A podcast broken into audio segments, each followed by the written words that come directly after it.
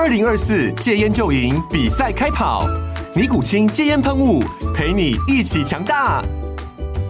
戒烟不容易，单靠意志力戒烟的人，时常无法克服戒断症状而失败。尼古清戒烟喷雾将是你的神队友，简单一喷，药品急速释放，立即缓解七大戒断症状，不限场合提高戒烟成功率。除了尼古清神队友，你还可以寻求专业医疗人员协助，一起迈向戒烟成功之路。尼古清戒烟喷雾，用科学方法戒烟，请咨询全台各大药局及戒烟门诊。本广告由尼古清戒烟喷雾、卫部药书字第零二七八三五号提供。嘉安嘉护股份有限公司，台北市中山区民生东路三段二号十楼，北市卫药广字第一一三零三零一九零号。尼古清戒烟喷雾，相伴每个新开始。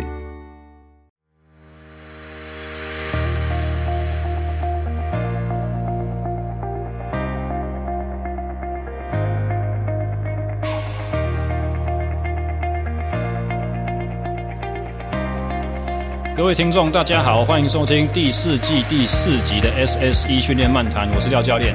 今天呢，我们要来做一个算是网友见面会吗？因为今天我的访谈来宾是，呃，我之前就在网络上面认识加过脸书好友，但是一直到我在国训中心三阶段亚运培训的开始之后，才第一次见到面的杨志祥教练。他同时也是 Try to Go 三项玩不完 Podcast 的主持人。杨教练你好，嗨，教廖教练你好，我是志祥。那个，我们就先从一样从我习惯的访问方式好了，从你的那个专项开始聊好了。你是大概什么时候？开始接触铁人三项这项运动啊，然后你的刚开始的契机是什么？我是高中二年级开始比第一次田人赛，二零零八年的时候，嗯，对，那那时候其实就已经是田径队的，就湖北高中田径队的呃体育班的学生，嗯，然后那时候有我们有个学校的教官，就是就是中校的教官，就是学校那种一般的教官，然后就带我们骑脚踏车。哇，小学那，那个小学。不是小学，就是小小年纪的学生都不知道中校有多大，对不对？对对对，这我不知道。然后就就觉得，哎、欸，这个老教官长辈带我们出去骑车，感觉蛮好玩的。嗯，对，然后就呃开始接触单车，啊，会跑步，会骑车。然后他那时候就有找到田三项比赛，啊，问我们会不会有，我们就会，嗯、我们就去比赛。OK，所以就是没有什么特别练习，就只问你会不会淹死这样子。哎、欸，对，就是可以完赛就叫我们去这样。OK，啊，你田径是练什么项目？大概什么时候开始练的？我其实我高一是跳高，OK，对，然后因为手受伤，然后不能做重量，嗯、然后那个教练就说：“那你改去跑长跑。”然后就开始跑五千一万啊，然后后来中间有一段时间跑了八百千五，也接过千六接，嗯哼，好，然后就最后离开学校的专项应该算是五千一万，OK OK。跳高转五千一万还蛮特殊的，对，从跳步一般来讲都是短距离这样转，所以你们那个时候是怎么决定这样子？因为短距离的报完了，诶，不是，是大家都想要去田赛，哦、因为田赛的蛮多时候都在做重量。啊，做重量感觉给我们感觉都凉凉的，对，因为我们就自己练嘛，然后就是中长的，就是风吹日晒雨淋，嗯，所以我们就。大部分的人都觉得，哎、欸，田赛蛮爽的，嗯，那我们就想要怎么样把它弄进去田赛，然后就是原本我考进去的是考八百进去，然后后来就不知道怎样，反正就把它弄成跳高，跳高练半学期，然后手受伤不能做重量，不能做重量，然后就改，就再回来跑田径。那你八百最好成绩大概多少？二零一，两分零两分零一，嗯，嗯算。哎，如果以高中国三的话，高中对啊，算蛮不错的。那时候已经高高三，高二高三，哦、高三才跑出来的二零一。嗯，OK，普普通通。啊，你国中的时候没有练吗？国中有，国中也是八百千五，就竞赛的、嗯，就是一般学校的田径队这样子。对，对，对，OK OK OK。所以等于说，你对于运动的热爱是一开始从跑步嘛，对不对？对。但是，呃，在更早之前呢，因为我看过一些你在其他的访谈的节目里，好像有讲到说小时候就蛮好动的，然后很多运动都在玩。对，以前就是小时候应该不算是不算是练，都在玩嘛，嗯、就玩过踢足球。那那踢足球不是那种一般的足球比赛，嗯、我们就是看谁可以把球踢到三楼教室，对，就 这是纯踢高，就是一群人在那边把球放在那边。然后就开始往上面踢，然后可能对踢这样，他、嗯啊、看谁可以踢到三楼教室。哦，你这好好远的记忆哦！你没有讲到这件事情，我都忘记我小学也踢过类似的 东西，就是没有乱七八糟踢啊，对啊，对对对对，就是小时候就是玩这个，对啊，对，然后下课就是一定会有一些体育性的活动嘛，对对，然后是或者是打篮球，打篮球就没有没有别的玩法，就是把球投进去，嗯，然后那时候踢足球、打篮球啊，有玩过一段时间的棒球，那棒球只。只只只停在传接球，嗯、啊，因为不敢，就是我们想玩投打，嗯、但是没有人敢蹲捕手，所以我们就只有一直传接球，嗯、然后假装有个打者在那边，然后就就这样玩而已。OK OK OK，那你从高二开始兼项去玩铁人三项，那到是差不多什么时候才会想说把这个东西当做你的？主攻主要的专攻项目，或者是之后的专长，因为你大学是读北体嘛，对，对，对，那个时候你是在田三项队里面了，对，已经是田三项，所以什么时候开始觉得说，哦，我田径转到三项这样子？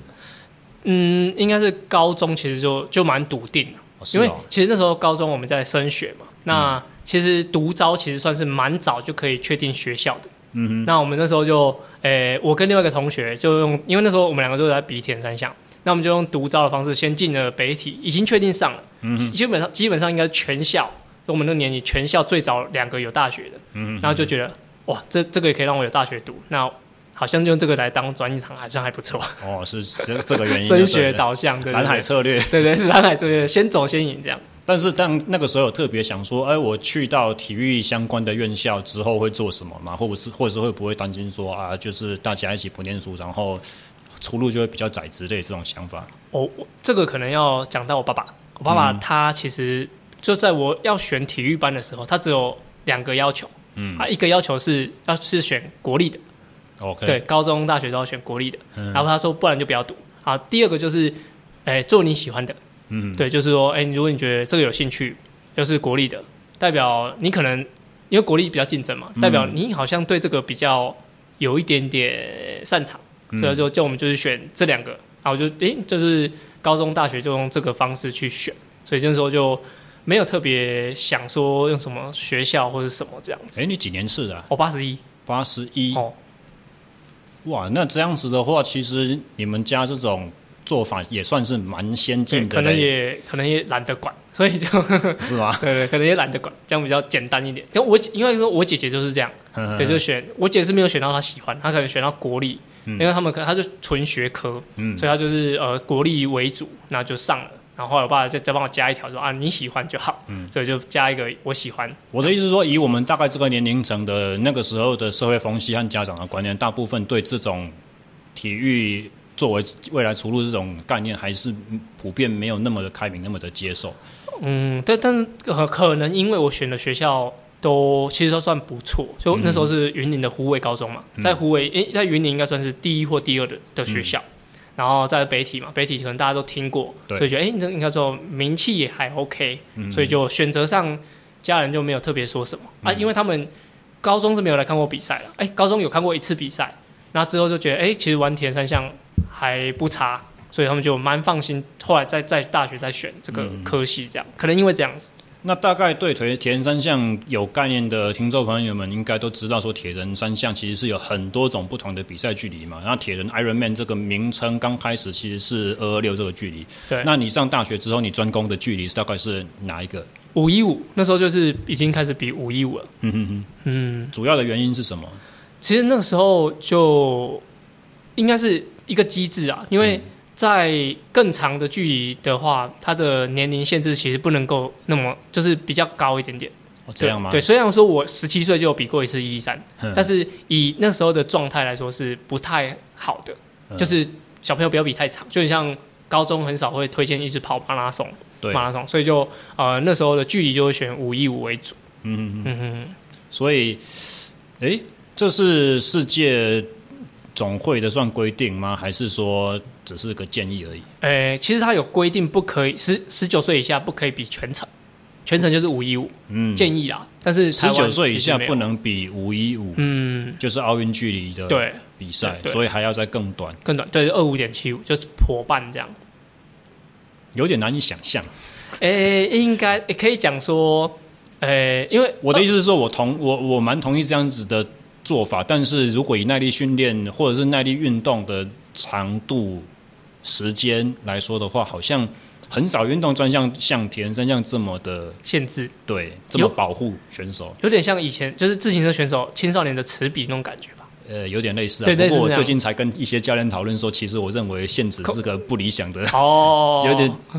对，但可能出发点是一样，就是啊，这样做好像对选手比较好。对，所以就目前铁人三项的规定就是以这个距离为界限，这样。我一直以为是因为正式锦标赛只办亚奥运距离的项目，所以你才就是从五一五开始练起。所以是因为它世界总会有这样子的规范，所以各国协会都会追随这样。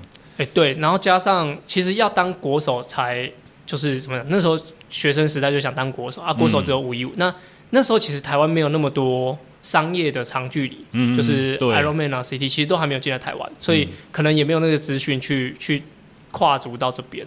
也是，但是类似距离的很多民间赛会已经开始在办了嘛，很早先就已经一一三就行之有年，因为我记得台湾全台湾第一次办二二六是差不多我。大学大二大三那个时候的事情，可能零五六年是了，对，可能零五年差不多，嗯嗯。所以其实那一些距离，就是国际上全呃全程铁人、半程铁人这些东西，已经在台湾已经行之有年，只是也许说不是这么严谨或这么正式嘛。我听你的节目，好像国际上在主导管理铁人的大概有两个赛会，是不是？主导管理，如果以亚奥运，就是现在叫做 World Triathlon 以前叫 ITU 了，嗯，就是比较主要是这个这个比较官方，因为这个是对奥运的。嗯，对。那其实再再长一点点，其实就各各说纷纭，就是其实蛮蛮多有各自的体系啊。嗯，所以再再上去的时候就没有一个公公正的这样。嗯嗯。所以 World Triathlon 之外，另外一个主要办叫做 Ironman。Ironman 跟 Challenge，Ironman 目前的呃能见度还是比比 Challenge 高了。嗯，对对，所以就可以说是呃龙头。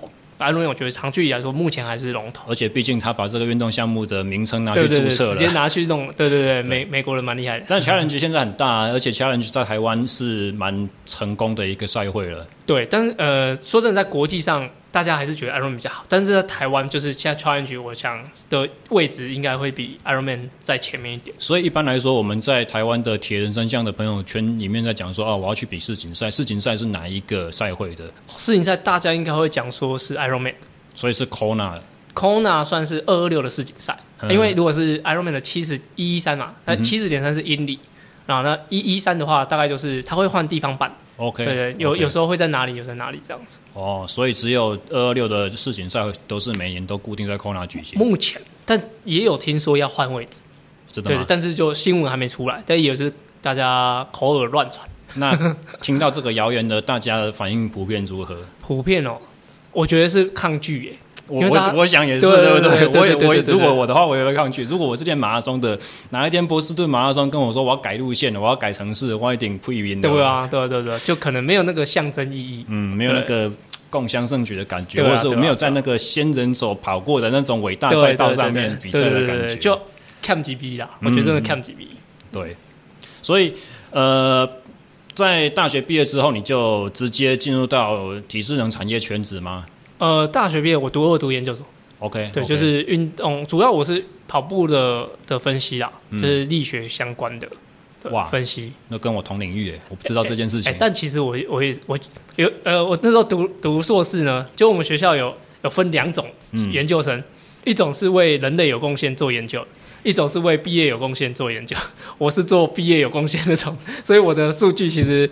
我不太好意思拿出来跟大家分享，太客气了。应该是说，在台湾的体育院校本来就有这种生态，分两种，一种是属于想要做研究、想要去做呃学习，然后另外一方面的话，就是像你一样是专长生，为了延续自己的选手生涯，所以我继续念个两年这种感觉。欸、对，那时候大概有诶、欸、七成是为了这个，嗯，然后三成就是哎、欸，既然都读了，把它读毕业。就是我那时候我爸爸的的观念，哎、欸，如果你要读，你要读一个公立的，然后你喜欢，然后可以毕业，这样就好。不过，其实就算你这样讲，至少研究所的硕士论文还是一个生涯算蛮大的成就吧？对啊，就是人生第一本书啊。所以那个时候你大概做的是什么样子的题目？你说做跑姿吗？哎、欸，那时候叫做跑步。那时候哎、欸，这个的启蒙是，你知道徐国峰一个教练，对，那他他就研究呃跑步前倾角度、触地角度、触地时间这三个，嗯、然后我那时候就找就是铁人三项的的有比过全运会的选手，嗯，然后做分析这样。哇，其实这个我原本我在你反杠的时候，我有想要问这个问题，哎，可好欢迎，也不是我我有我有写在其他的问题里面。那既然我们谈到的话，就先、啊、先聊好了，好啊、就是好像不同背景出身的选手。在玩田三项的时候，他的训练的方法，他 approach 这个赛事的这种呃优先顺序，或者他的哲学，甚至是在他的专项的技术上面，都有一些差异，对不对？对对对。因为我之前我我我到目前目前还没有跟观众坦诚啊，其实我对铁人三项基本上是。一切不一窍不通，啊哦、没关系，没关系。我没有比过铁人三项啊。那如果想了解铁人三项，欢迎来听《Try to Go 三项 玩不玩》。有啊，我有听啊。我只不过我是听马拉松跑者的一集这样子。哦，哦，哦，听众可以来听啊，听众可以来听。当然了，当然了。那个 开什么玩笑？就是借了那个铁人三项教练的那个光环来帮我的节目。增加多一点的观众嘛，对不对？所以当然是我的节目原本的那个固定咖喜欢的话，欢迎收听。欢迎杨教授，对对对，励志杨教授，励志是敦南励志的励志，励志这两个字到底是怎么来的？哎、欸，那时候其实有个学弟啦，他他就是呃生活有点迷惘，然后反正我就跟他讲一些建议，他说：“哦，你太励志了吧？你是励志杨教授嘛？”然后我就我就把励志就把它改成就是敦南励志的励志，然后杨是那个。养动物的养，然后对，啊叫，然后兽是那个禽兽的兽，对对对，所以就是这个名字是这样来。真的太乱了。反正我们刚才在讲那件事情，就是我说我们对铁人三项运动一窍不通，但是因为我有一些运动生理的背景，然后我对于基本耐力训练是稍微有在钻研，所以在那个时候做出来做教练的比较早期，我就有接触到比较高端的田人选手，然后去进行一些训练的咨询啊、检测训练。啊，那个时候我就发现说，因为刚好来找我的是两个人，那一个的话以前是曾经有田径，也是跟你类似中距离底子，那另外一个都就是后面才兴趣开始练的。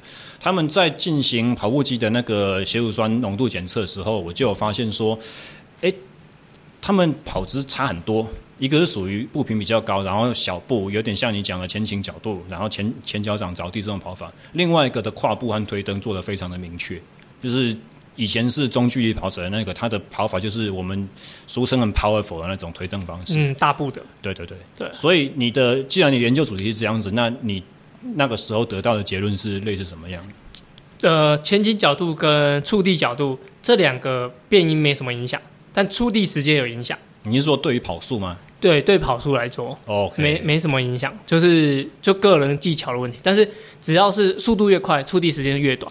是对对对对，但是就是这个在训练上，我觉得，呃，如果你是要跑一些间歇的，嗯、如果你的步频真的过低，一定会影响你的速度。嗯、所以就是，如果你其实跑长的，就还应该说跑长，但是速度偏慢，那种就真的是因人而异。就是步频就没有什么差就对，对步频的差异性不大，那就看每个人的的应该准备的情况。嗯、但是如果是真的要跑间歇的话，你步频不能太低，太低你可能会很快就受不了。嗯，所以这是我的结论。OK，蛮特殊的，因为如果是以就是坊间比较热门的看法或者是推崇的方式的话，他们可能会要求就是特定的跑姿，或者是用外表外观我们看到的所谓的专业术语一点讲叫做运动呃运动学的特征来去规范，嗯、就是说你的技术特征大概是怎么样怎么样，你就是好的，就会被推断为好的。对，有点像是跟我们在做运动生物力学的这种角这种。切入角度好像有点反过来。以生物力学的角度来说，我们都会优先去观察一些最优秀的选手，对，然后看一下他们的技术特征是怎样。如果是怎样的话，我们再试着去解释他为什么会这样。嗯，所以当你观察的选手是都很高端，但是技术的特征有这个也有那个的时候，就会变成说没有结论。对对对对对对。对，但是我觉得现在的跑姿是白白走，嗯，对，但是就是。呃，上半身都是轻舒服为主，就是你怎么摆，其实那都没有差。有人喜欢画手画圆干嘛，其实那都不太影响。但是最主要是他的身体的稳定，就是呃，应该说躯干的稳定，那是影响最大的。然后再来就是呃步频，然后是脚收脚的状态，其他都没怎么差。如果是以这样子的话，会不会有一些时候你就会有产生有一种迷惘，说那我身为专项教练，我要带我的客户训练的时候，我对他的技术应该怎么要求？是不是我就不要求了，让他自然呈现？还是我还是给他一个大方向？哎、欸，我觉得像是这要分，如果是他竞赛选手，就是像我们带的可能是国家队选手，可能就要可以要求一些他的就是稳定的动作，因为如果他真的晃动太大，一定要提醒他。但如果是市民的的状态，其实我就可能会口头提醒。可是会尽量的去把他的一些身体状况改善，就比如说他是呃上班族，可能都会有点驼背干嘛的，那可能一直要强迫他要有好的跑姿，反而不太有好的效果。你反而是呃跟他说，你稍微挺胸一点点，但是多去注意他可能胸的放松啊那些，可能他跑久了，可能跑三个月六个月，可能他姿势自然会好起来。对，我的想法也是比较类似这样，对 nature 一点的，的。因为我们如果是从呃一些外显的特征去要求的话，有可能他身体现阶段的素质他就做不到，就是因为他做不到，所以他才会跑成现在这个样子。哦，对对对对对对。所以如果我们把它好像捏黏土捏成我想要的形状，但是它的底没有改变的话，你教练眼睛飘开没有在看的时候，他要回去了。对，就就前因后果了，到底怎么样变成这个样子？啊，把它推回去，它也许效果会好一点。中国古代寓言所讲的邯郸学步有没有？你改变一个人走路的方式，最后他不会走了，用爬的回家。对，就反而真的会影响他的表现。因为来找的客人，他们一是他的来找你不可以变弱，嗯，对啊。如果说硬把它改，可能短期觉得好像变好，但长期来说，就是刚刚讲的邯郸学步，就会会会让他整个不是那么的顺畅。为什么短期会变好，但是长期反而？碰到瓶颈或者是不会很顺畅哦，应该是短期他可能会很快就适应这个动作，然后他可以做得出来。嗯、也许因为他以前可能是摆臂太慢，或是步频太慢，然后你故故意让他跑很快，然后可能短期可能跑一些课表，哎、欸，他好像真的做得到，但其实他身体等于是制造第二个问题给他。所以你所谓的短期跑得比较好，是说短期他做出来的东西比较符合教练要求了吗？还是说短期他的成绩真的可以提升？成，比如说十趟。比如说十趟一公里好了，嗯，他可能你刚刚讲的时候，可能三四趟都可以马上见效，嗯，对对。然后可是真的，比如说第二周、第三周都一样跑三十趟一公里，可能他第第三周开始就会，哦，对，第两个问题重叠在一起，这个就比较 make sense，因为训练的生理适应也分急性期和比较长期慢性累积的嘛，所以对，对啊，真的是有一些慢性的疲劳或者是一些 overuse injury 这些问题都会在。像你讲的，第二周、第三周才慢慢浮上台面，那这个时候讨论谁了呀？对啊，你就要灭两个地方的火。对对对对对，对，那真的是一个很很难以拿捏的恐怖平衡呢。对对对，反而是多做多错。对啊，因为尤其是像一般人客户的话，他没有像运动员有那么长期的底子。对对对对，那很难吸收一些新的东西。那研究所毕业之后，你就是从事体能专项教练的工作。我终身当一年替代役啊。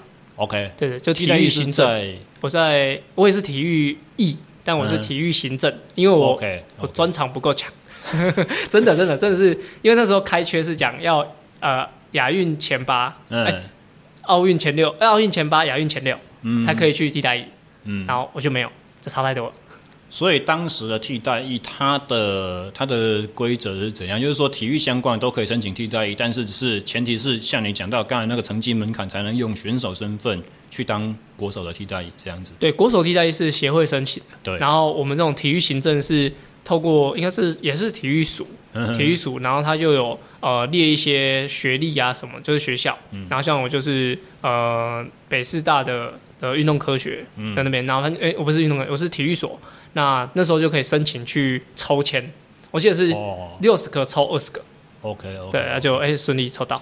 所以当时的门槛就是比现在还要再更高一点，人数也没有那么多，就对了。当时呢，对对，因为我进来国训中心之后，我曾经支援过一次一个梯次的那个体育替代役的体检、体测啦，不是体检，体检是跑三千，对不对？跑三千啊，没有没有跑三千，是用悠悠 test，哦，就是折返跑二十公里折返跑，我们那时候也有跑。那个时候也有了，对对对，对我我就是说我测到的那一梯，哇，要分两边，每一边三十几个人呢，等于我那一就是他们同梯的，一口气来国训测就六十多个人。那、啊、可能有些是球类，对，球类他们就专项的。我我问了一下，我后来在我们运科处的学弟，他们就说绝大多数都是专长啊，就是他们的役期就是在各个各个地区的基站吧。继续当选手这样子。对对对也不不会，也不见得会在中心里面练的，中线代表队啊，有一些是在中心代表队，没错啦，有看过。对，对，对，有些是。那我们那时候就就一部分是就行，我说的抽抽二十个，就全部都是行政，嗯，所以就是行政相关的这样。嗯，那当时就已经决定说我退伍之后要当教练吗？还是没有任何想法？哎，有哎、欸，其实我大学就在当教练，就是在帮带一些团练啊，干嘛的。嗯，他说那时候其实就有接触，就是教学。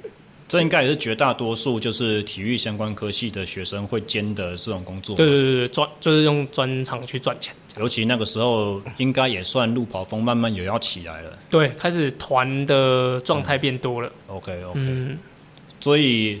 除了打工之外，觉得说这个可以当个正职，大概是什么时候有的想法？哎、欸，其实就是退伍，退伍，哎、欸，其实没有。啊，我还是讲退伍好，不能讲那个替代役做了些什么。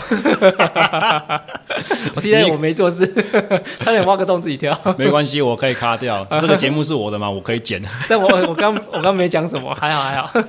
骗你的，我不会剪。好啦，那个那么。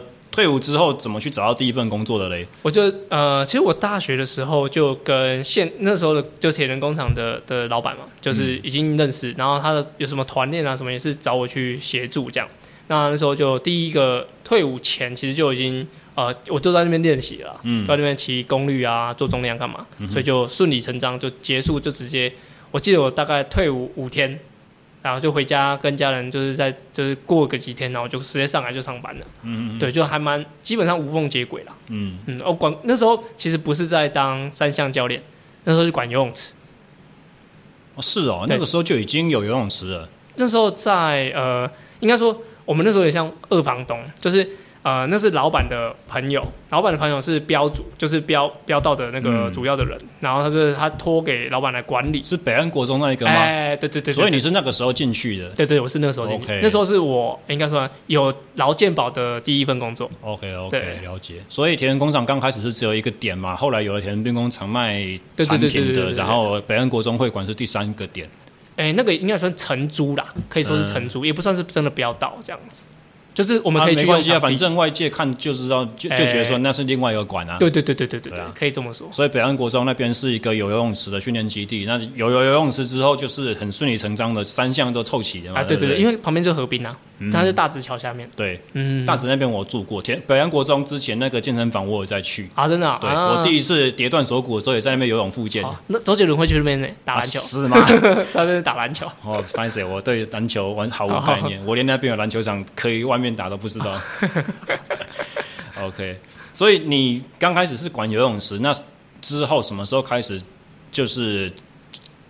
担任铁人教练这个身份，因为铁人工厂应该绝大多数的上训练课程的客群都是玩铁人三项运动的嘛，对不对？诶，对，那时候呃，大概其实有点兼着啦，就是主要可能八成时间在泳池这边处理一些杂事，嗯、然后两成时间会去就是协助三项功率课，那时候就同步在开功率课，嗯，对，然后就是一样接三项的课了，然后就是北安那边后来就经营理念的关系，所以我们就后来就转移全部都回来。啊，是哦，虽然现在北洋国中那边没有、欸，其实还可以过去借场地，场地是没问题。Okay, okay. 只是他们后来营运的方向会比较偏小朋友的课程，啊，我们比较像打大人的，嗯、啊，所以那个稍微会有点冲突。可想而知，对对对，啊，因为毕竟跟学校的连接比较强。嗯，对对对对对，所以就就是后来就离开嘛。嗯，对。OK，所以那又在什么情况之下开始接触到就是国家队的这个教练职缺？我、欸、这个也是。大大学的时候同步在进行，大学做蛮多事就是那时候，呃，有一次，我觉得第一次可能接到像教练的工作是有一次我们要去大陆移训，嗯、那时候因为呃线上的教练全部都呃已经卡住了，就是他们学校的的事情，然后是工作的事情都没法出国，然后那时候我们我跟另外一个叫群星，好、就是另外一个同事，他就是啊两、呃、个就带带。比我们年纪小的小朋友去参加参加训练，这样就就是大陆移训，跟他们的省队。那时候就第一次被对方的教练叫教练这样子，嗯，就是那个教练的等级，就是最后我们要离开的时候会吃饭，选手吃一坐一桌啊，教练坐一桌啊，那时候就要去应酬喝酒，所以就开始. 开始接触到。你们有被灌酒吗？哦、这样子灌的可惨了，因为听说那边的那个风气是非常的，对对对对，很残暴的，真的是用残暴来形容，跟台湾的体育系比不上了这样子。哦，他们是比较凶狠的。哇，对，是，就是你不，你那在你面前那杯酒真的不能不喝下去。OK，对，对，那时候就呃接触到第一线，可能像带带队的感觉。那后，后来其实中间有几个亚洲杯啊、亚锦赛，就协助当助理教练的方式出国。嗯，对，那时候就其实我从高中、大学就跟。就是现在有协协会，其实都算联系的不错，嗯，对，就是他们都都可以把一些事情交给我了，所以就后续到这边的的原因也是因为这样。说到这个，一般的听众应该对台湾的国手或者是国家教练这种生态可能不是相当清楚吧？就是说，其实我们并没有一个很长期的队伍一直都在，然后有一个正职的教练缺一直都留在那边，欸、让你可以做。三年五年一辈子的事情，对对对，他都是需要，比如说今天哪一个比赛，亚洲杯，呃，我们要亚运了之类的，我才有一个几个月的期间的培训期，或者是任务，或者是可能不见得有培训，只是要带队出去比赛，必须有那个教练缺。那名为教练，实际上是做领队的工作。哎、欸，对，就其实我觉得那个有点像，这盖房子在标案。然后我们是公投，嗯、就是诶、欸、这个公司，然后他需要标标那个东西，然后需要公投，我们就去。啊，那个事情房子盖完了，我们就离开。啊，等下一个要盖房子的时候，我们才出现。所以实质上训练其实是各个选手自己的事情，或者是各个选手他原本的，就是其他队伍会说母队啦，对对对对，對人的话就是自己的自己以前在找的教练会去比较统筹负责。对，其实是这样子，嗯、就是嗯，现在进来的选手。可能就因为我们年纪比较近啊，所以我们就其实会互相沟通，说他们的训练怎么样，那稍微给一点建议。但是他们的自己的训练模式已经比较固定，所以我们就是在旁边协助。这个就是。这种制度之下最好的变通方式啊，其实因为大家都是顶尖的选手，所以不适合去说啊，你进来了，剩下的培训期三个月我要帮你改什么东西。哎，对，其实很难，对，其实很不太适合。因因为加上以前比赛都输他们，所以 所以也改不了。也是哎呀，你有输啊，你个搞改谁？对，其实这个观念我们要说不好嘛，但是其实就连我自己多多少少都会有这种感觉。对对，其实不见得是说你要输，你还是一定要赢，你才可以教你这种，而是。有点像啊，你如果完全没有做过的话，或者是你至少没有在训练另外一种的运动项目，那你要说你是一个好的，比如说物理治疗师啊、医师啊，我其实信任度是不会到那么大的。对 对对，最后我们就说，我们只是协助选手变更好，不是把选手变成我们要的样子。可能这种心态真的是有运动的人是很难改啦。嗯，对对，真的。虽然我之前曾经有一次一个很严重的肩膀的伤势，我也是情急之下去找了一间我以前从来不知道的。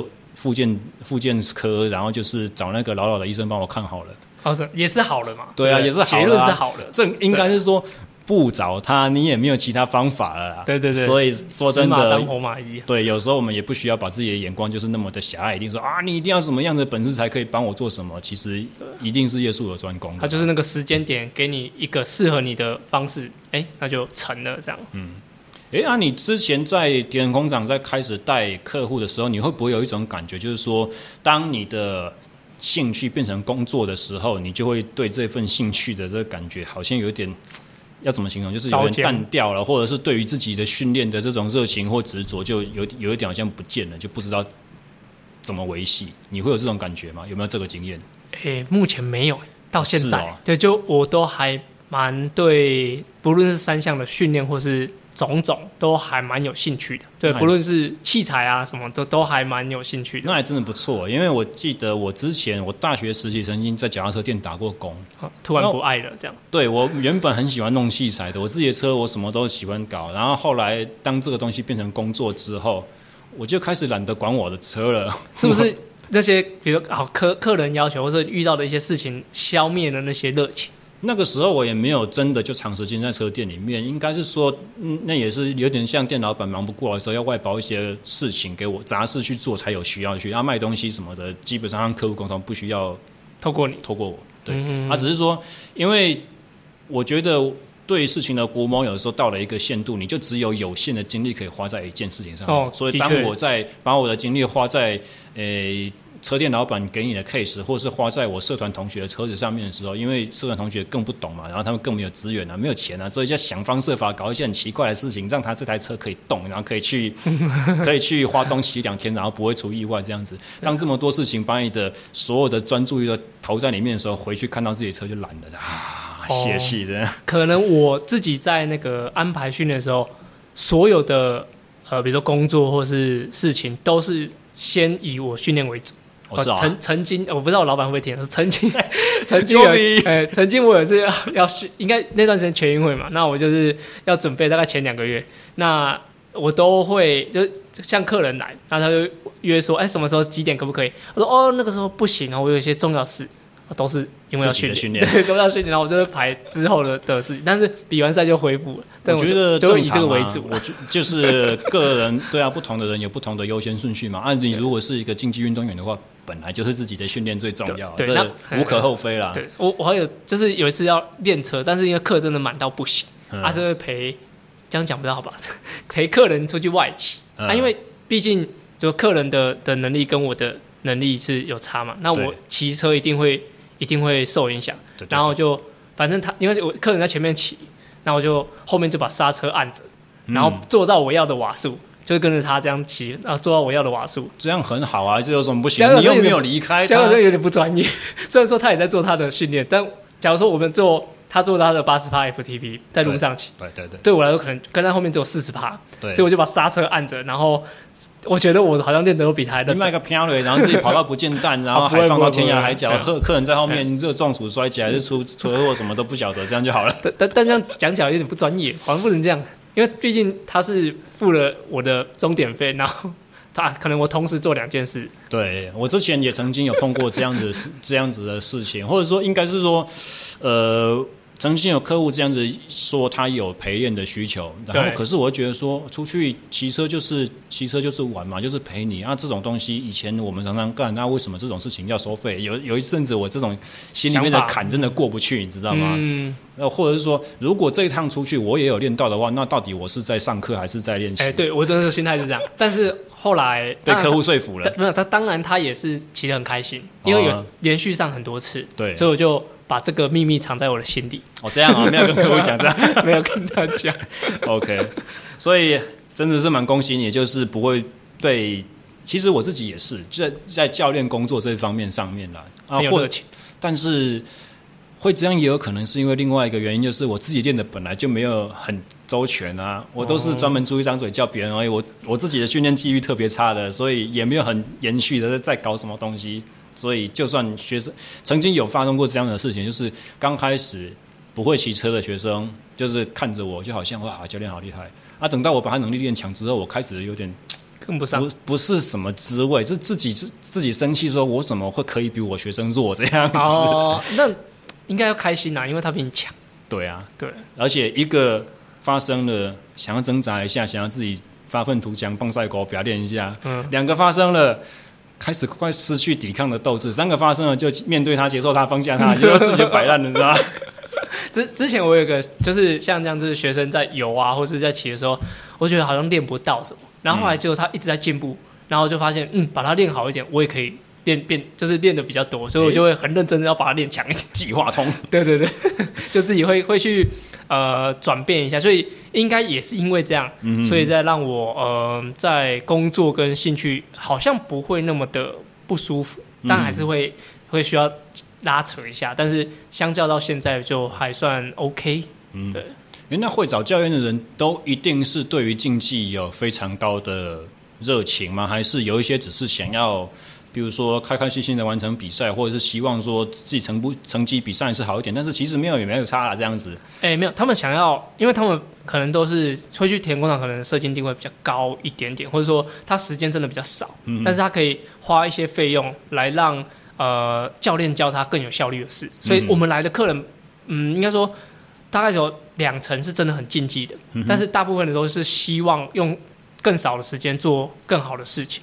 所以就是，我觉得这是他们最主要来来训练的原因。不要走到冤枉路就对。对对对对对，那也也希望，诶、欸，这个冤枉路除了是训练花的时间以外，还有买的东西器材。嗯。就因为我们公司有卖东西，所以他是，诶、欸，这个东西可以一次到位，他们都很喜欢这样。嗯。对。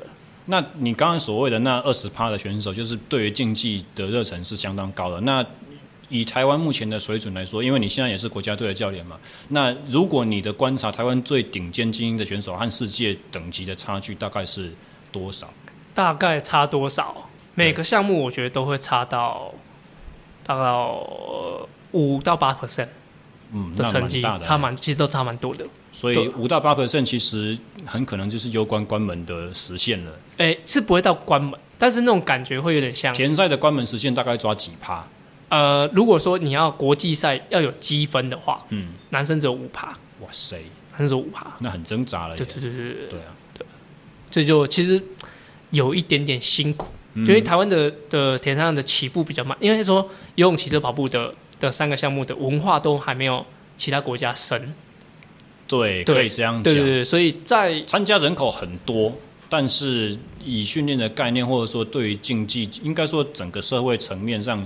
对于竞技参与的广度就没有那么的大，所以好像在玩比赛、认认真练比赛都是很小很小一撮人这样子。嗯，对，当然我觉得那是环境刺激啊，就是呃，比如说像澳洲好了，嗯、他的铁人三项的专项选手可能来比台湾的哎铁人三项的选手来比游泳专项都都有可能可以拼得过一些专项的选手，嗯，所以就等于他们的三项的能力都已经比我们单项选手还要强。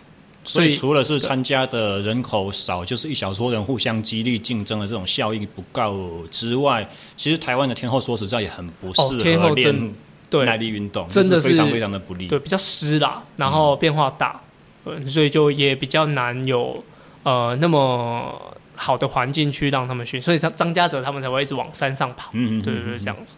那如果以就是因为其实铁人三项。它就是三个项目了，还有包含转换区，还有再包含就是说你的赛道特性。脚踏车影响应该是最大嘛，跑步也有，就是你有上上下下这些东西，顺风逆风，对，天气炎热什么的。所以铁人三项虽然我们几乎每个都是固定距离，但是赛道成绩可能不容易作为参考嘛，对不对？对，其实很难作为参考，每一场甚至。同一年同一个场地都不太适合做参考。那如果我们把三项拆开来讲的话呢？因为你在练跑步，可能大家最习惯的检测距离就是啊五千公尺之类的。游泳，嗯。有在正式比赛项目最长的可能就是八百一千五，现在奥运有一千五了嘛，对不对？嗯。那脚踏车的话，大家习惯的可能就是说四四十公里 ITT 这样子的成绩或水准。那如果分别以这三个项目来说的话，台湾现在最精英的选手大概他们在什么样子的成绩呢？哦，我以如果以人家同一个人嘛，可以啊，也可以不同人啊。好，不同人如果是像就其实，在左训的这三位选手，嗯哼，他们的三个能力大概是铁三项。里面最强的三个，就刚好是分散的三个，对，就是他在不同人身上，就在同一个身上，一个学游泳最好，一个骑车最好，欸、一个。可以这么说，可以这么说。那游泳最好，大概一千五可能可以有个十六分二十。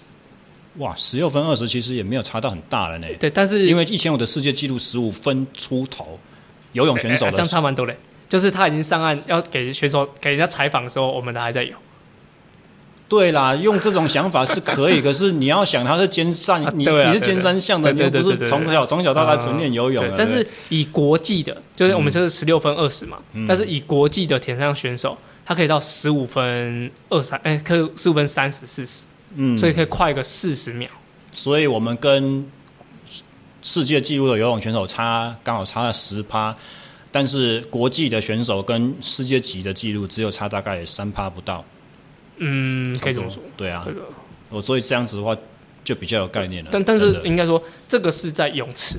对。但是他们到户开放水域的能力，这个是没办法量化。当然的。就是他耐不耐打，嗯，就是这个也没法量化，所以这个要加成上去就会差蛮多的。对，就是休闲的游泳爱好者应该都不会去游开放水域，所以可能也很难想象到我们现在在讲的是什么一回事。对对，就是呃，把一个人丢到大海。跟他游泳池游的速度会不一样，不是因为呃他浪或什么，然后是因为他的游的方向啊，或者说他被人家影响的关系。所以其实浪的影响是最小的。浪也会影响，但是呃，如果你自己一个游，跟一群人一起游。浪的影响就会非常大，嗯嗯，然后跟接触那种感觉，所以就其实真的差别比较多。因为游泳池里面的比赛是分道的，你不会被其他人的手打到、脚踢到这种事情，对对对对，更不要说水花影响，基本上是很难。对，其实也有了，就是说由最中间水道，然后能力最快的那个人，他的船头坡会影响到旁边的。对对对，但是就是那个很递减效应嘛，就是一道最很小这样。对，所以其实真的要讲究起来，这个都很多很多的细节嘞。对，就是田上蛮是一个蛮多呃跟对手会互动、会碰撞的一个运动。嗯嗯，对啊，这个是没法量化，但是专项能力可以量化。嗯啊，但是比赛过程中这个要考虑进去。嗯哼，对，就就会这个造成我们现在的差距。那譬如说，如果是以跑步或骑车来讲的话呢，骑车应该台湾比较没有在比个人计时赛，更不要说四十公里的个人计时，能够比到这种距离，大概都是全运等级的选手啊，对不对？对，但是我们好几个他们都有比过，像呃其中一个他就有比过，就是国国诶国手选拔赛还是全国锦标赛，全国锦标赛好像也是可以，呃均速也差不多四十，嗯，去去接近事实去完完成这样子，嗯。嗯所以这个就是算相当顶尖的成绩。如果是以脚踏车专项选手来讲的话，跟我们国内的一些专门练脚踏车的选手是有拼的。有拼的，可能我觉得可能在 B 段班这样子。就当你说真的是第一名，像 Sergio 那种，真的是差太多了。不要讲他了。好好，讲了难过。鱼子亮好了，鱼子亮。但是我们其实他们的选手都都跟这些选手算。有时候会一起骑车，对对对，对，但是那个差距真的是应该是整个，就是我们说所有的选手下去撒下去的话，应该至少可以在一半或者前半段吧。哦，可以在可能前三呃四分之一，对啊，前四分之一是可以，这这样子就算不错了。因为你看各位观众，你看看那个练竞技对自己的要求都很高，前四分之一要求我我跟人家差很多，对对对，因为他们都是要争那一趴两趴的。对，那但是我可以跟大家讲一下，就是以现在我们骑里面的选手九十 K，他可以骑到两小时八分。所以在四十时速四十四十多，很可怕。对，四十多。对，所以这个是就是其中一个选手的能力啊。而且是在哪一个赛道？台东。台东。台东。对，往北就是比田赛嘛，往北，然后八公回来，嗯、然后对一圈这样子。OK，台东那个赛道其实。在自行车和田三项都是热门路线了，对对对，对，全台湾最常办长距离的公路自行车的路线。那其实看高度图好像觉得它没什么，实际一骑就发觉说全部都是上坡下坡上坡下坡上坡下坡，顺风逆风好难骑，对，非常难，很有难度。所以它根本就不是平路骑四十公里均速的那种程度，你光平路无风状态要骑四十就已经很难了，更比方说台东海岸公路那个路线，然后你要维持两个多小时，对。所以真的是很快。那如果是以跑步的五 K 监测的话呢？五 K 哦，五 K 像我们其中一个选手，他在去年的全运会，他可以跑十五分二十，场地赛嘛，对他第八名，嗯哼，他第八，所以他离全国的专项来说，我觉得可能也差不多四趴左右的四趴五趴的差距。嗯，那第一名那那届是呃，好像十四分五十多，嗯，所以差二十几秒。但是这个二十几秒是呃。后面当然后面越快，整个被拉掉，所以他大概前三 K 都跟在跟在里面这样子。而且其实就是因为跑步在田径场速度那么快的情况之下，它也跟脚踏车公路赛类似一样有挡风效应了。对对，对对，所以一群人跑和自己一个人跑的那个差距，和赛事过程中你有没有人人攻击，有没有做，有没有被断层，这个都差距很大。对，嗯，所以其实。田三项选手的能力真的是是是蛮蛮，我觉得是如果以国外来看呢，他们骑完脚踏车是就游完一千五，骑完四十公里，然后最后的那个十公里啊，他可以跑二十九分出头，嗯、啊，二十九分二十九分十二呢是台湾的十 K 的记录，对。对，所以等于说他骑完做完前面两项，他可以再跑个跟台湾的全国纪录一样快。不要说十 K 了，你把那个十 K 切一半，跟我们刚才在讲的台湾的五千公尺全国纪录比起来，十四分多，对，十四分多，都差不多，快很多，就是还很有竞争性了。再加上中间的这个穿鞋子啊、穿袜子啊、换帽子这些有的没有的一堆拉一拉杂的东西，还还可以破我们的全国纪录。所以，我我们很多选手就是田上选手都很常说，假如他们要去跑路跑赛，他们不是要慢跑热身，他们要骑训练台。哦，其实来热身，热热在跑。他们说这比较像他们比赛的模式。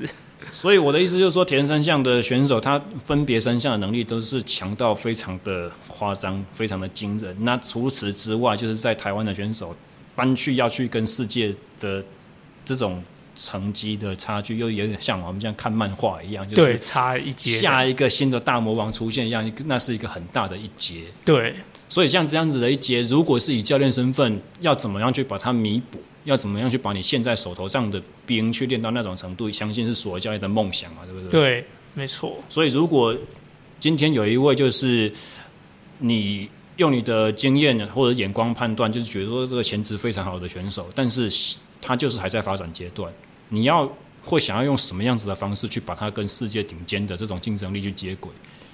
嗯，我的话，我觉得如果像有左训这样的的资源。就是我会就像现在讲，我们把厉害的选手集中训练。嗯，对，其实要让他们彼此有竞争，不论是生活的竞争，或者说整个过程，就是训练。因为生活竞争，我觉得在于自律嘛。自律就是说，他比他比较，他比他在意说睡眠的时间，他更早去睡。嗯，啊，其实他们会呃比较说，哎，好，那我也应该要早一点睡，就是会互相影响良性的成长。对，这个生活的部分也我我觉得蛮重要的。然后再来就是三个项目嘛，就是你怎么样跟这个人他在每一个每一场训练都可以有好的发挥表现。嗯、那我觉得这个可能两个月没有感觉，但是这个半年一年就会有明显的差距。嗯，对，把台湾最精英的在一起训练，我觉得这是好的。但是如果说像一个比较呃初期的选手，他他培育的过程，我觉得他可能要呃游泳跟跑步要特别的去钻研。对，就是他最好是可以跟比较强的队伍去练习。嗯、那自行车，我觉得真的是可以拉到比较后面再练。那自行车认真要骑，假如他身体素质好，认真要骑，一年就很不得了，一年就可以有很好的改善。嗯、所以，假如说有国训的资源，可能会像我刚刚那样做。但是如果是比较一个初阶的选手，可能是会有另外一个方式做。那所谓的出街，可能就是在于说接触的时间嘛，对不对？对啊，如果我们不管出街、进阶，不管你练了三年、练了五年、十年，如果我们今天就是说台湾一场比赛，我们拉出来看前三趴的完赛选手。这里面可能会有练了一年半就这么成绩这么好嘛，对不对？也有可能是拼了五年十年还在那边的。对对。如果是这些前三趴的选手，他显然不像国训中心、亚运培训队这么高成绩嘛，但他们还是一样有料的。如果是以这样子的客群来讲，你会觉得说什么样子的训练内容的改变，或什么样子的像刚刚所讲到生活习惯的改变，或甚至是可能是比赛方法的改变，可以让他们有下一个程度的进阶？嗯，如果是训练时间允许的话，我觉得。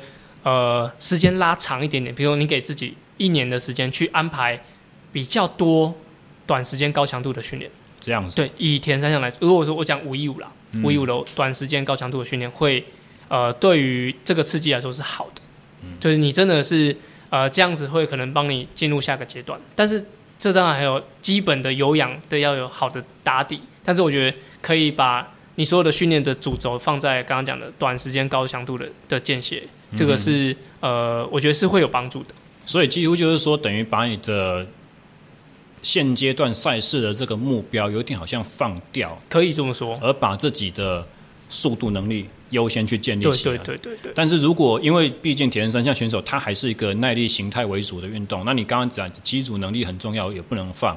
那这样子讲下来，不就变成说我的高强度间歇次数要增增多，有可能总时间也增多。那我的有氧能力又要维持的话，整个训练总量就会很大幅度的增加。可以可以说，就是你用九成的时间去做有氧，嗯哼，但是一成时间要做就是很高强度。以比如说以以区间来看哦，嗯，我觉得这些选手可能 Zone 三 Zone 四可以不用那么多，可是 Zone 五的可以。加强 Zone Zone 四的上限跟 Zone 五左右可以加强的比较足够一点点，嗯、然后可能再多一点就 Zone 一 Zone 二这样子。嗯、就是以前的选手可能会我每个区间都要练得很完整，嗯、但那个可能抓不出一个主轴。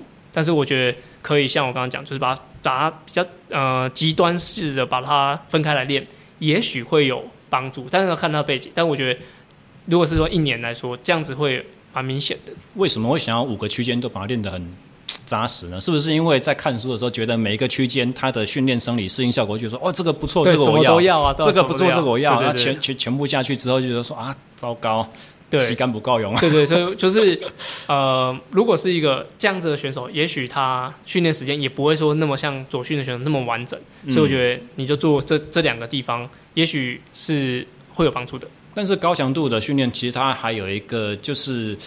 我们很多时候用商业话术包装的话，就会讲说啊，你训练的时间效益特别高，因为你强度够高，所以你不用练那么多。嗯、但是我我们需要去考虑到一个，就是说你强度高开完之后，剩下你需要恢复的时间也很长。对，对，对，对，你不要说练完之后需要两天才能够回到原本的水准，这件事情暂时不谈。你光跑完一个间歇，你在那边缺氧恐呛个半天，三十分钟之后你才能起来喝水、洗澡、换衣服，然后。晚上睡眠可能又受到干扰，整天都在整个晚上都在做梦，都在前面，这种事情也是很难去忽略它的影响，对不对？对对，所以就我刚刚讲的那个打底很重要，就是你一样可以刺激那么强的的状态，嗯，但是你的打底如果打得好，也许恐腔的时间可以短一点点，或者是也许就是要让自己知道，说我练这个是有目的的，我到了就好，而不是说我今天一定要练到爽才会够本那种感觉。对对对对，练对比练累好。对对对，因为绝大多数人都很喜欢很累的感觉，尤其是看见一起练的人比我更累。对对，当然有同才是更 我超到把他超爆。对对对，或者是说我们做一样的课表，但是我多做他三趟五趟。哦，那可能就多了。对 对，大概这种这种感觉啦。所以就这个方式，我觉得稍会比较极端一点点。但是、嗯、呃，有些人可能就是什么都要，所以他就什么都没得到。嗯、所以我觉得把它分开来，也许会是一个好的。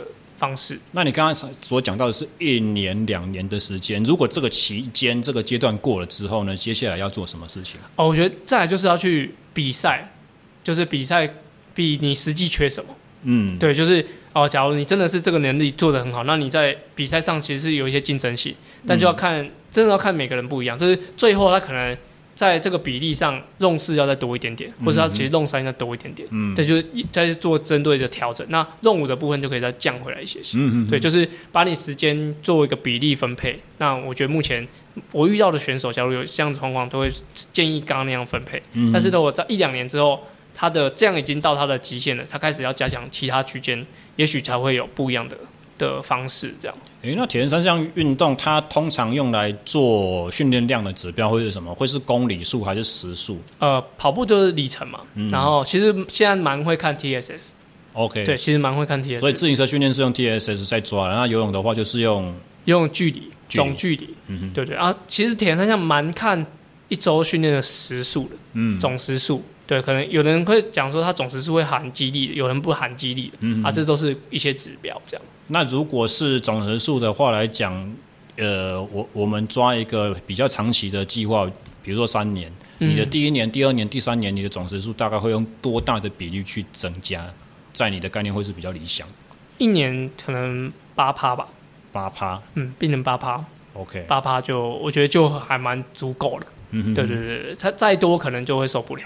对，但是这个前提就是说，第一年训练是很规律的选手。如果第一年参加只是说兴趣兴趣的话，你要他第二年只累积只增加八趴，那可能也很难，因为也许一口气就二三十趴了。哎，对啊，因为就说我的计划是这样，就是那个 training peak 不是有 plan 跟实际完成 complete 那个的那个，那就要看他 complete 到底多少。嗯，对，就不能说我计划的八趴加上去，对他来说可能是他完成度的十二趴、十五趴。对对对，对，就要看完成多少。OK。那刚才我们聊到，就是说，不同项目出身的选手和教练，也许他在自己课表的制定上，就是帮自己开课表的选手嘛，或者说帮别人开课表的教练，他们在训练哲学上或方法上会不会有差别？啊，刚才得到答案是有嘛？具体化来讲，会是什么样子的状况？游泳游泳底的选手、跑步底的选手和骑脚踏车的选手，大他们的练法会有什么不同？要玩铁人三项的话来讲，嗯，我觉得是，假如你是。游泳现在打游泳的游泳转田上居多，但是他们的呃比较耐力的跑，就是比较低速跑，或者说一些比较呃高缓冲的跑，比如说像跑草地啊那些的，都普遍做的比较少，所以他们需要做一点呃长时间，然后低强度一点，先把他们的小肌群建立起来。嗯、所以对于游泳刚转的刚转铁人三项的人，这个小肌群是蛮重要的，因为他们其实我觉得，如果你是游泳占大多时间的选手。下肢稍微比较会脆弱一点，嗯，所以就需要这样子去多加强。那如果是陆上两项，其实呃上肢的活动度就是他们的罩门，嗯嗯，对对对。然后接下来就是真的就是三个项目都需要一点点就是协调性，协调性跟身体的一些配合这样。对，OK。所以大大部分呃游泳的就要多注意下肢的的伤害，然后路上两项的都大部分都是要上肢的关节要活活活化一点这样子。所以可以简单做一个结论，就是说，因为他们需要都是心肺耐力，都是有氧耐力底，所以基本上你不管从哪个项目转三项，你的基本的引擎都已经够了。对，但是你缺的是那个硬体，你缺的是你的，我们可以用汽车来打比方说车车架或者悬吊系统这种东西。嗯，对对对，就是他们说不定你叫这个游泳选手跑百米，说不定跑得跟人家一样快。可是他跑完百米可能要休一个礼拜，因为脚太痛了。对，就是这种情况，呃，大家练一样的内容都没问题，可是，一些辅助训练可能就要稍微去多注意一点。所以几乎就是说，自己的强项就是吃老本这样子，那自己。以前没有练过的东西，就是把自己当成一个纯新手这样子，从很基本的这种基本功开始，很耐很有耐心的打起就对了。对对对，但是我刚刚讲的所有的训练都是以以比较你真的要选国手的方式，但很多就是要两个月后就要比什么 Ironman 啊，C Challenge。对，这个才是常态。我哪，有时间？我哪有时间做那么多事？所以就呃，这是分开的。这是分开的。我我也经常，我我刚开始当教练的时候，我也是有这这样这样子的迷惘，就是说。哇，七八个礼拜跟你讲说之后七八周之内要去比一场比赛，这已经算是很够的了。可是如果你翻开训练的课本上面讲说一个周期七八周才做完解剖适应肌肥大而已，啊，就要比赛，什么都不能干，然后就比赛了，怎么回事？不够用啊？对吧？就是很多他刚要比赛的人，就是你游泳就给他游九成的时间都在游泳，你要你要先过第一关呢，啊。哦，对对对，你要先一一关一关来嘛。他说哦，我跑步跑步比较不好，我要加强，没有办法，你要先加游泳，因为。我怕你变铁人一项，对，就只能比一个项目这样。在在在我唯一一次，应该其实我参加过两次铁人三项接力，但是我第一次的时候在大学的时候，应该那时候学弟都很强，所以不用担心。我第二次参加三项接力的时候，呃，我女朋友就说她真的在活水湖里面看见有人溺水。哦，会啊，很多很多很多。我我有曾经有捞过一个才有二十五公尺的二二六选手，啊、嗯，因为我是下水处的工作人员。然后就是二十五公尺，他就被拉起来。然后他就上来说：“可以再给我一个机会吗？”然后我就我就说：“好啊。”然后那个救生员远远的听到说：“他说是我，他听到我说好。”救生员就往前走到十五公尺处，然后那个人就游过去，在十五公尺停下来。然后救生员就丢浮标给他，所以他就最早完赛的。我以为你说救生员制止你，结果你们两个都一样好心。没有对，我就我就问那个救生员：“OK 吗？”他说：“OK。”然后那个我赌他不会完赛。那个人一下水，然后救生员就走到十五公尺处。本来他坐站在二十五公尺处，然后走到十五公尺处，然后就丢浮标给他，然后我就拍拍他的肩膀，他就完赛了。这真的是很难过的一件事，真的真的真的，也真的是参加了之后才会，那感受真的是完全不一样。对，不一样不一样，因为你练的再怎么勤嘛。可是你就是没有经历过那种开赛之前的兴奋，然后跟大家冲撞。当你肾上腺素一起来之后，你会做第一件事情是什么都完全不知道，而且你也不知道怎么应付。对对对，就是这是一个冲撞很多的一个运动。除了自行车就是比较好一点的，但跑步也没有那么激烈。但是游泳部分真的是比较粗暴跟那个大陆喝酒一样很粗暴，所以才要把它放在第一项，对不对？如果放在最后的话，一定会死伤。片野，对对对，其实它三个项目的的顺序真的是全都安全考量。一就是游泳是比较好同时接护的嘛，如果它零零散散下去很不方便。然后如果是脚踏车放终点，大家终点冲刺也是危险。嗯，所以就是依这个方向来安排是比较安全的。嗯嗯，所以铁人三项运动，你你参加已经这么久了，你觉得它最迷人的地方是什么？当初吸就是两个来，当初吸引你的点和第二个就是一直让你持续到现在。你觉得铁人三项最最令人着迷的东西是什么？嗯、我觉得是你在训练有收获，因为训练大占了整个铁人三项里面大概九成五都在训练嘛，因为比赛就那一段时间。但是就是你努力了，然后你比赛是有收获，应该说呃会有收成的那种感觉。嗯、就是我不知道，应该每个项目都是这样，但是铁人三项的那种仪式感特别重，因为你只有在比赛的时候会把。可能会把完整的三个项目完成。仪式感就是呃，比如说像你骑自行车，然后你可能都跟同样要比赛的选手一起去骑一个比赛，嗯、那你可能就是你在平常练习的时候就可以完成这些赛道，就完成了。嗯、但是在铁人三项的部分，你要在那个场地，然后要鸣枪、转换区，然后到所有交管比完赛到进终点，那个时候在比赛你才可以体会的。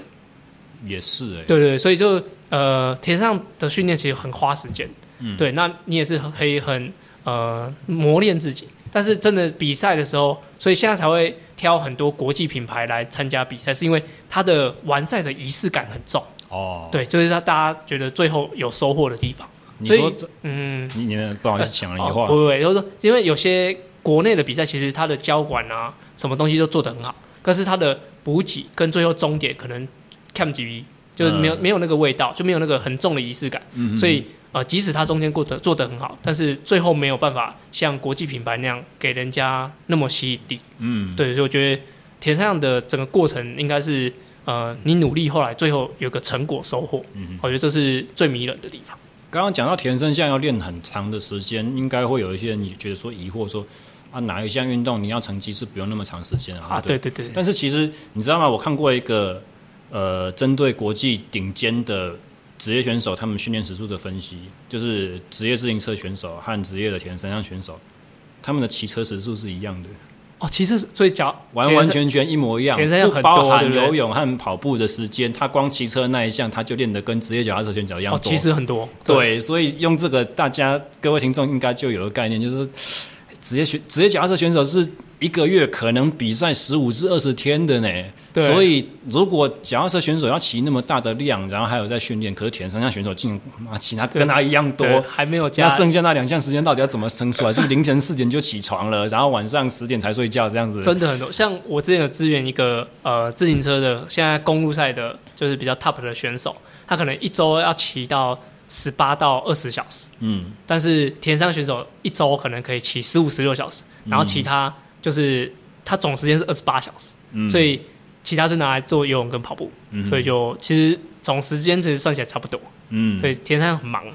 对啊，然后我刚刚讲到，我看到那篇研究，它它其实也是生物力学的研究，他在研究骑脚踏车的肌群的互相协调的关系。他要讲说，因为因为铁人三项有另外两项的影响，或者是我们可以说干扰吧。所以，就算他骑车练的一样长的时间，可是如果我们以肌电图的方式去分析的话，他的下肢的肌肉在踩踏动作协调，田三项选手还是会比脚踏车选手差一点点。会会会，或者是说要讲差吗？其实这个好或不好，其实是很难去明确化去得得出一个结论。应该说他们在。呃，譬如说我做一个下踩动作的时候，我膝盖的前侧我是股四头肌在收缩嘛，对不对？那一些拮抗肌的作动，脚踏车是比较少的。铁三项选手的拮抗肌是比较活跃的，应该要这样说。哦，因为会抵触。对，嗯。至于说它是一个体触，还是有点像是我们刚才所讲的，他身体条件就这样子，所以它自然呈现，它也没办法更好了，这是很难说出。哦，也对对，也有可能。对，我们只能观察一个现象嘛，因为毕竟哦，它就是不同项目的生物啊，你要说。谁怎样，谁特别怎么样，这是很难的事情。嗯，对。但是如果用这个角度去着眼的话，你会不会觉得说，铁人三项的选手在练脚踏车的时候，他必须要优先注重哪一些东西？如果是铁，因为长距离来说，它的稳定性是最重要。就像就是那个 Training Peaks 里面的 VI 值。也变异量是最重要的，嗯、就是它能够最平稳的把整个距离完成是是首要条件。所以几乎是等于说，我自己脑袋或身体里面有内建一个感觉的控速。对对对对对，这是呃，我觉得以长距离来说最重要的。嗯哼哼嗯，对，短距离来说，我觉得自行车，我觉得它要蛮像公路选手可以化解别人的攻势，嗯，跟追击能力。这是指五一五的，对，五一跟更短距离的人来。的考量的能力，嗯哼哼，对，所以几乎就是说，你的战术、你的一些短间歇这种能力，你的轮车技巧都会非变成非常非常的重要。那因为是这样子，所以它本身变异量就很大，就不像就不适合你刚刚所讲的那个 VI 要，对，VI 要高，对，呃，VI 要稳定接近一这样子。嗯、OK，嗯，好，那我们到现在为止都还在绝大多数都在聊比赛，对。那就算是休闲参与的人口，他最终目标绝大多数也都是比赛啊，对不对？对。所以，既然比赛对于我们呃很热衷于竞技的人来讲是这么重要，那教练你自己以前当选手，一直到现在还在当选手，还有你带过的客户，不管是想要完赛的人，或者是真的选手等级的人，有没有哪一些事情是你最印象深刻的，或哪一些成就是你自己觉得最自豪的？我这个很很最近的事情。就是我们上周有一个 Ironman 的澎湖比赛嘛，然后我们有个有对有个学生呢，他在二零一九的时候就报名了，他要二零二二年呃二零二零年要比就是呃 Ironman 要比要去拿 Kona 就是世锦赛资格，嗯，但是他中间大概两年都被延期，所以他原本呃三百多天的倒数，他原本已经剩一百多天哦，就瞬间再被加三百多天，就变四百多天，然后四百多天要剩一百多天，再被加三百多天，所以他一直被延期，所以他原本三百天的准备变九百天，然后最后他顺利拿到了资格。哦，我我他他传讯息，因为他不是第一名，因为我们是分组第一名才可以去确定可以拿资格，嗯，然后第二名就是其实要看运气，就是有没有其他组不去，他可以补过来。OK，然后他.他其实他第二名，然后比完赛还确定还不能确定能不能去，然后最后就是他跟我说，隔天早上他跟我说，哎，我确定可以去。哦，我快哭出来，我真的快哭出来，而且这个应该是我整个执教里面我觉得最感动的。啊，就在对前几天前几天发生，对，蛮蛮呃印象深刻的。所以真的自己学生带出来成绩比自己有成绩还要感动。诶、欸，当我自己有成绩也很感动，对。但是这个是应该是呃近年来最、嗯、最印象深刻的事情。被延了两次，两年多的训练，简直是那种对啊，简直是奥运选手的奥运周期了呢。对啊，对啊，所以就真的是。替替他开，是我，他也不是当面跟我讲，他只是传讯息跟我讲。嗯，啊，我看到哦，我已经起鸡皮疙瘩，这样真的是很不简单。然后一件事情要坚持三年，因为普通人有没有三个月都不知道了。哎、欸，三天减肥就受不了，还要三个月。那哇，一个这么长的历程，努力然后收到成果。如果有人类似一样，就是坚持了三年四年，但是他成绩一直就啊浮在那边而已，要上不上，要下不下。练到最后面，觉得说有点想要认分，觉得我这辈子可能就这样子而已。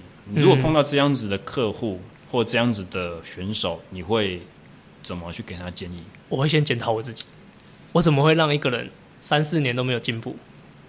这是是没错了。我的意思是说，就是可能普通朋友不见得是你的客户哦，这样子哦，我可能或者是现在最重要的就是像譬如说现在的听众。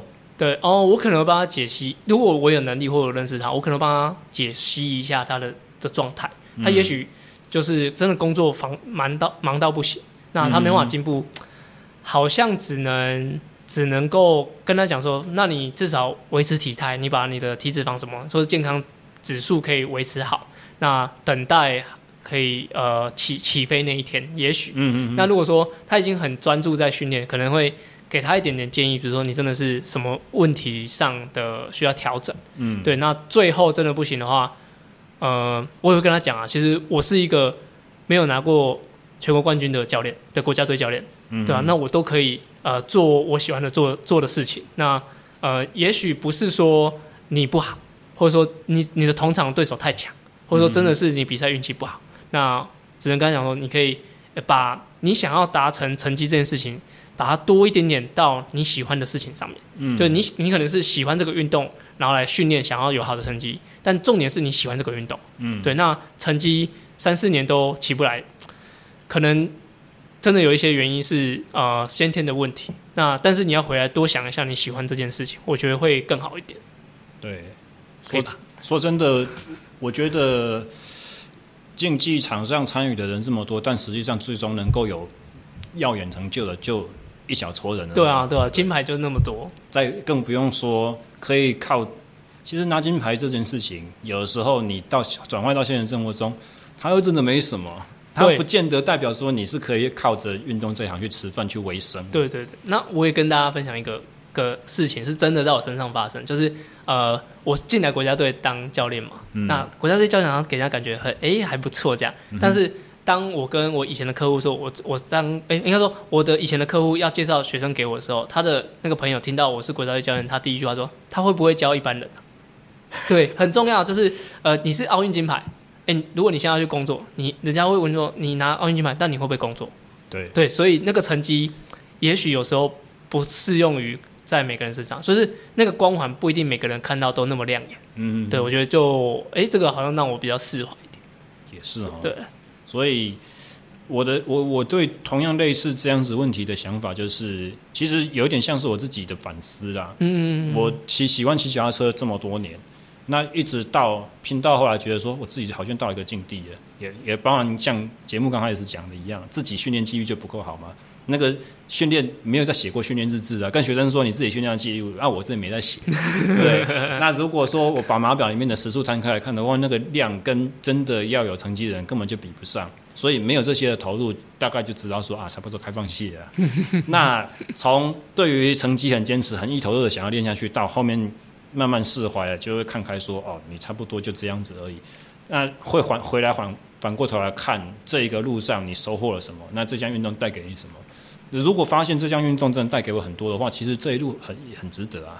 对啊，我不会特别去觉得说，真的一定就要拼到哪一个成绩，或者是哪一个成就才叫做怎么样？因为你拿到这个成就之后，你还是会发现下一个目标，永远有下一个。对，对，所以。呃，该怎么觉得说要放下，或者是也有可能像另外一个刚刚你所提到的，我把我自己的一些能力去筹备好，因为一直把一个人盯在巅峰是很困难的，但是你有一些底子之后，你要维持百分之七八十，相对就很容易了。你有过去的那些经验，你的身体也曾经经过那些锻造的过程，所以你只要把自己维持得好好的，你把现在的生活顾得好好的。未来有机会的时候，你又有一个很好的底，让你可以重新再一次，而不是说啊放掉了烂了给他死啊什么的。嗯，对，对啊、真的是这样。就是有时候想一想，真啊，你没有成功，啊也不会怎么样，你日子也是好好的，嗯、所以也不用想那么多。啊、那么差不多时间也到了节目最后的尾声了。那因为你的工作的关系，之前在铁人工厂的这种工作性质，所以。刚刚也讲到了，接触到绝大多数的客户是属于呃初学或者是呃非竞技层级的呃一般人。我们可以呃，我记得你有句名言，好像说分龄组选手也是选手。哎，对对对对对对对，临时演员也是演员。对，对，所以如果我们用这个概念扩，就是放大说，就是你不管是什么样子的来历，你只要是参赛，哪怕你是第一次参赛，哪怕你是骑着菜篮车什么的。这种都是铁人三项赛道上的选手。那对于这些选手们，关于训练，你如果回头去看，呃，一些比较新进参加的朋友们，你会给他什么样子的一个建议？如果说所有你你毕生所学唯一的浓缩成一句话或一个知识，你觉得最重要的点会是什么？要做你觉得开心的事啊，就是任何任何你要你要做开心的事，就是。你可能会做一件很苦的事，但是你会觉得很开心。嗯哼，对，就像我们在训练，就是你可能晒太阳，可是你你知道，其实做这件事情最后是很开心的。嗯，对，然后你可能你现在工作不顺或干嘛，其实你最后你知道，你做这件事情也许是赚到大笔的薪水，那是开心的。那我觉得就是去想一下他背后开心的。如果他最后背后不是开心的，哎，除非你迫于现实，不然的话就不要去做。也是，对对，这这个可能会。是这样子，就像就像分龄组选手或是临时演员，他做的都是他开心的，所以就我觉得这是呃这个背后最重要的事情。所以各位听众朋友们，下次你在训练感觉很痛苦、快要放弃的时候，记得催眠自己说：“我现在很开心，没错，我现在在活在我自己的梦想里面。”对对对对对对，应该会有帮助啦。真的啦，那个有一句话叫做 “fake it until you make it” 嘛，对不对？呃、自我催眠是一件很重要的事情。你告告诉自己。一个谎言告诉自己一千次，有一有 有一天他不小心就成真了，对，他就不再是谎言了。对，希望大家都可以讲。OK，好，那今天的话，谢谢杨志杨教练接受我们节目的专访。喜欢类似内容的话，欢迎帮我按赞、留言、追踪和订阅啊！最重要就是，如果你身边有一样对于运动是非常的爱好，然后你觉得这个节目对他会有帮助的话，欢迎口头转告，让他知道 SSE 训练漫谈这一档节目。那我们就下个礼拜再见喽，大家拜拜，拜拜。